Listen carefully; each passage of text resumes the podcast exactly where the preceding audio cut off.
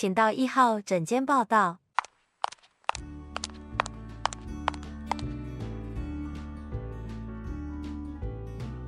大家好，这里是有病要说，我是健身医师李祥和。Hello，各位听众朋友，大家好，我是小奚。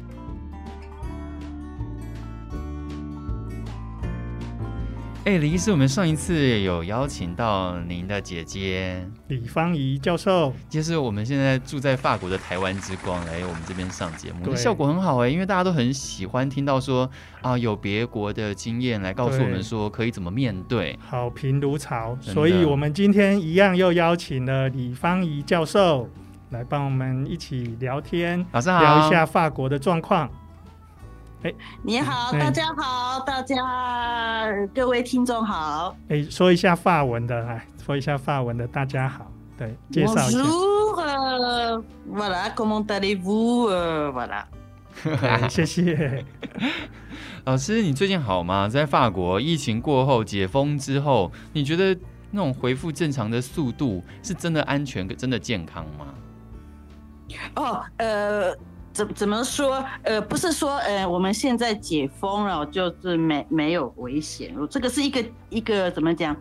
一个段落。对，疫情是没有过去的，还没有过去，只是我们这个段落，我们不能一直封起来，因为人民也要需要一些比较正常的生活，所以还是要继续戴口罩，还是要继续打疫苗，还是要继续做这些事情。这个是一个阶段，然后我们还要。看下面那个阶段是什么，所以我们的心理准备大家都很强，我们的经验已经很多了，所以这个我们没有解放。那老师，我想请问一下，因为就你在那边观察看到的，因为台湾开始疫情很很很很猖獗之后，然后很多的医护都有一些召集令，就是说我们现在台湾既有的医护人员可能都已经。有点吃紧了，所以我们希望以前当护士的，或者是现在不是在岗位上的护理师可以回来，然后医生们不管是不是在外面诊所的医生们都可以一起来加入我们的裁剪啊，或者是预防啊、身心治疗等等的。那在法国也有这样子医护很不够用的状况吗？听说本来有退休的医生也加入这个防疫。本来有退休的医生也加入，嗯、可是退休的医生也是有年龄有点大了，有也是 危险族啦。现在他们决定不用退休的医生加入，就是用用护士的这些，然后打预防针的，就是打疫苗的，其实有很多人都可以打，就是药剂师也可以打，消防队也可以打，连兽医都可以帮帮忙打预防针，嗯。所以他们是抢的就是速度，哦，是。我们是要抢速度，因为已经有两千三百万人已经打了第一剂了，啊，有差不多有一千万打了两剂都打过了，嗯，所以要我们要速度要加快，我们真的是要靠疫苗来来来争取了大家的健康。那你跟先生打的这个疫那个疫苗之后，有没有什么不舒服的现象呢？没有，都都没有，没有，我我我是打 Pfizer。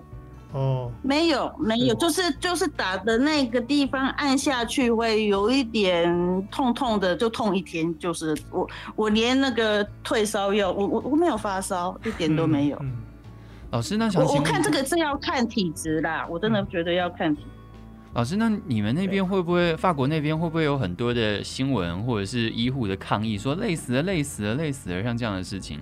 累死，那当当然是很累。其实我们第一次封城的时候，哈，大家在都在窗口，然后晚上八点都会拍手拍手给谁？就是医院的医生跟护士，哦、他们他们当然是很累，就是鼓励他们。所以就鼓励我们也去医院拍手咯。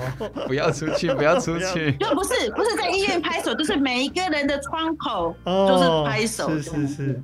啊，有人有有人会唱歌，有人会都那个时候真的是很热闹，这样。第一次，好浪漫的民族啊！所以，所以老师，我原本原本以为，因为其实我也没有在法国生活过，我原本以为在像是欧洲社会啊、西方社会，医生，你法国那边的医生可能就是下班时间到，他们就会离开的那种，不会像台湾医师责任制的那么严重，就是很晚下班啊，那个。诊所啊，一下子就关了，这样子。法国会这样吗？诊所一下子就关。那比方说，你上次说你好像就是在卖场就遇到你的家庭医师，就是哎、欸，好像他没有约诊，就就就是在没有疫情的时候，就是出来出来买东西呀、啊、什么的，好像就是一个很自由的自由业，哎，没有那么紧张的时候。对，有有有两种啦，就是说你如果是自己开业，嗯、那当然是你是自由的，对，你要怎么开，你要要上班要几点都可以。那有的是在公家机关上班的，医院大的大的那现，对，病房或医院，那当然他们如果要加班也也是可以的。其实有有一些医生，我我也不是这样子，我觉得这个是比较是人的，对，看人的问题，看你要工作的工作的设定。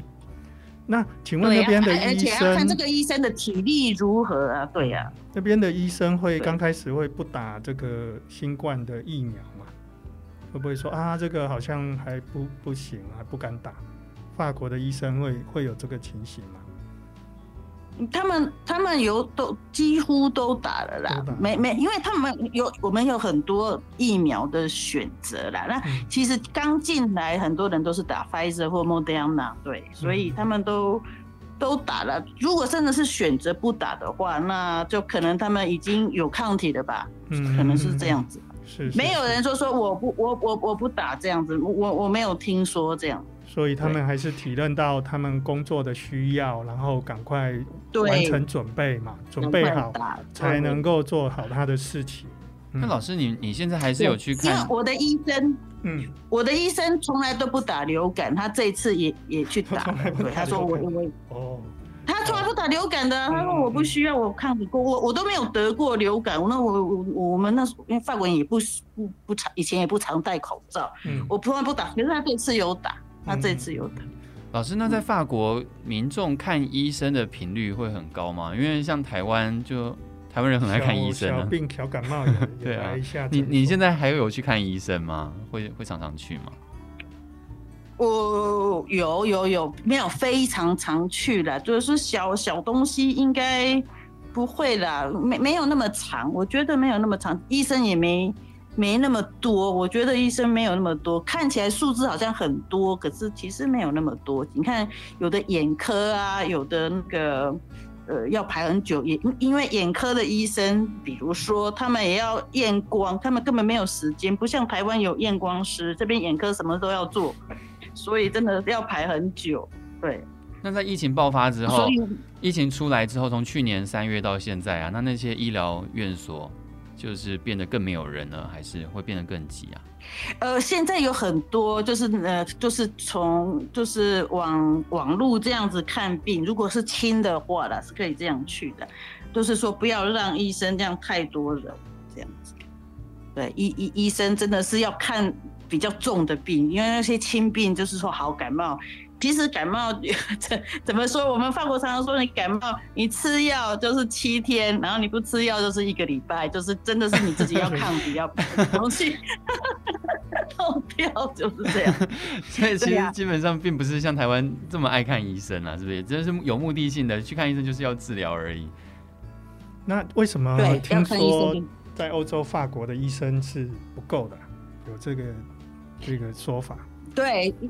对，因为我觉得法国可能地方大，然后分配的不是很好，可能在很大的城市人很多的话，那些医生就是不够。那有很多在乡下那些医生也也也都是不够，因为他的那个那个版图很大，所以医生是不够的这样子。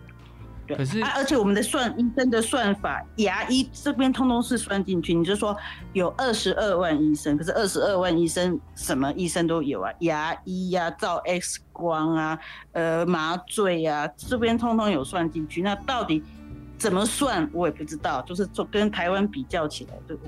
那我知道是说那个加医科是有十万这样子，对。可是我们有六千七百万。这样这样算起来，我不我不知道。老师，您说，可是我们看医生哦，不是三分钟哦，我看说看医生都是十五分钟哦，可能可能这个时间是长长的问题吧，还是怎么样？对，他是差不多十五分钟。老师，那你在法国没有那么爱看医生的原因，是因为在法国看医生也会很贵吗？不知道你们那边的健保的状况怎么样？我们健保很好，对我们健保很好，可是你你没有事就不需要看医生了，对不对？你如果身体好好的，就是说你要看医生去打疫苗啊，还是要怎么样？就是说没有真的病啊，就就没有去看医生了，就就不流行嘛。我觉得真的真的，我们学校你看我同事真的请假的人。都是那几个，对，其实都是那几个在请假。我这边这是少数的。我这边补充一下啦，因为我觉得我们在台湾很容易把不舒服这件事情就当做是生病了。他很可能那个不舒服只是需要好好睡一觉，请个假，或者是去运动，嗯、或者是少吃一点，不要吃的那么油腻。那可能有时候应酬吃坏肚子、拉肚子就来看诊所了。对，那这些在法国或是美国都、嗯、都不会去看到医生的，都是自己调养的，所以这是第一个。然后我看到文献就是说，嗯、台湾平均利用医生的这个机会是法国的三倍，所以他们动不动就就会找医生来确定一下。哦，所以因为是方便啊，然后我觉得便宜的部分，法国好像有一些这个。你们要部分负担百分之三十，对不对？对对，百分之三十。那台湾是多少？台那那，台湾就是看你的那个比例，大概是五分之一，但是到一个级距又不用啊。对。那如果你是以这次疫情来说，嗯、就是核酸检测还有打疫苗的费用，法国人跟台湾的差别呢？应该法国，你刚之前说是都不用付钱嘛？打疫苗跟检查，打疫苗 CPR 都不用钱啊，零啊，嗯、真的是这样子。嗯哇，所以难怪大家就是虽然我们踊跃的去注射，而且他们民众的教育跟宣导，还有疫情的紧张度都、哦、都都到位了嘛。哦、嗯，那我们台湾可能前面疫情真的是太好了，大家觉得平行时空啊，好像这个事情是。另外一个世界的事情，反而松懈了。欸、对对对，他现在开始发现有一点准备要认真一点了。嘿嘿嘿，对，所以那其实，在台湾其实也是，如果真的要打疫苗，哦，那在政府的这个列的对象里面是属于这个对象，比方说之前的六十五岁以上，那个就要打疫苗，这也是政府这个开放到哪一个部分就去打哪一部分。我们很可惜，就是疫苗真的不像法国选择那么多，然后外面进不来，那里面的又比较缺乏最后一期的实验，所以国产的也也还没那么快。所以我们现在疫苗真的要赶快加紧啊！这个大家都已经知道了，台湾的大家都知道了，那就是要在家里乖乖的，然后赶快让疫苗出来，这是大家的心愿。对对对。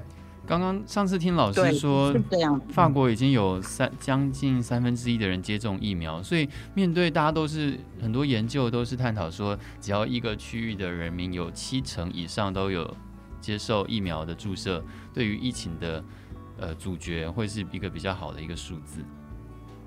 所以法国也是朝这个方向。法国的政府的选择是这样子，就是靠疫苗，然后靠确诊的人把。大家就是有群群体的那种抗体来对付这这样，就是这边要呼吁一下，希望是这样子。可是我们还没有到百分之七十，你知道吗？法国法国这个免疫的这个专家就是一个法国的科学家叫巴斯德，巴斯德就是发明怎么样让牛奶哦，然后加加维温，然后消毒，所以这个免疫的科学是在法国是相当相当的有概念的。所以法国他们最近提出一个群体免疫，就是得过的、轻症的、打疫苗的，然后结合成这个法国的一个保护网。嗯，不然你看法国跟各个欧盟各个地方都连来连去啊，什么时候又跑进来？这个境外又跑进来，你可能防得很好，那外面又是进来是欧盟嘛？所以这个对呀，这个他们的设计是这个样子的，他们是属于那个群体免疫。让大家都开始对这个疫苗能够挡得住。那我们这边因为还没有疫苗，所以我们又呃太干净了，前面都没有，所以我们要去用的是就是比较是隔离，好好的隔离。这是我们目前。那希望我们台湾可以很快的又大家又没有什么状况，没有什么大的重症，然后又赶快能够群体免疫，这样才跟得上法国的一个一个概念。嗯，对，对，所以因为我们我们的地理形状就是就是就是长得这个样子，但欧盟大家都连连在一起，哦，所以我们那个时候去年没封城的时候，没有就说，因为从是从意大利开先开始的，二月的时候，那，嗯，那时候法国政府说啊，我们要把边境全部都关起来，怎么样怎么样？可是这个没有用的，你从意大利关起来，他从德国进来是一样，所以我们没有办法。管真的是没有办法。法国好像地形是六角形嘛，所以哪一个地方都进得来，都进得来，真的是没，真的是没有，因为我们的命运真的都是连在一起。所以你们没有，你们没有像台湾海峡可以帮你免疫隔离一下。太平洋 把你隔起来，没有办法，没有办法。所以法国他们欧盟用的政策跟台湾可能就是不一样，因为我们就是学着很早就学着要跟病毒一起共处，然后要面对它，然后保护自己。那那个时候我们也是很惨，没有口罩。对，嗯、我我弟弟从台湾寄口罩给我，我们那时候真的是口罩不够，口罩要是留给医疗人员。嗯、那个是去年那个时候是一点经验都没有的时候，那现在都有上到轨道，真的是好多了，真的好多了。嗯，方怡教授说的弟弟就是呃，就是本人，就是李祥和医师。好的，对、啊，你知道吗？那个时候，嗯，那个时候口罩比黄金还要贵，你知道吗？因为他寄来，等了好久，说，哎、欸，会不会被偷掉在海关？嗯、可能邮差都会偷到你们的口罩啊，辛苦了。对，但是也这样一年下来，也走到这一步。那希望法国那边跟台湾这里的民众都陆续交流，都能够再加油。那我们谢谢方怡教授，谢谢老师，谢谢老师，客气，谢谢他接受我们采访，也谢谢各位听众的收听，谢谢，请大家一定要注意好自己的身体健康哦。谢谢大家，下次再见，见，谢谢。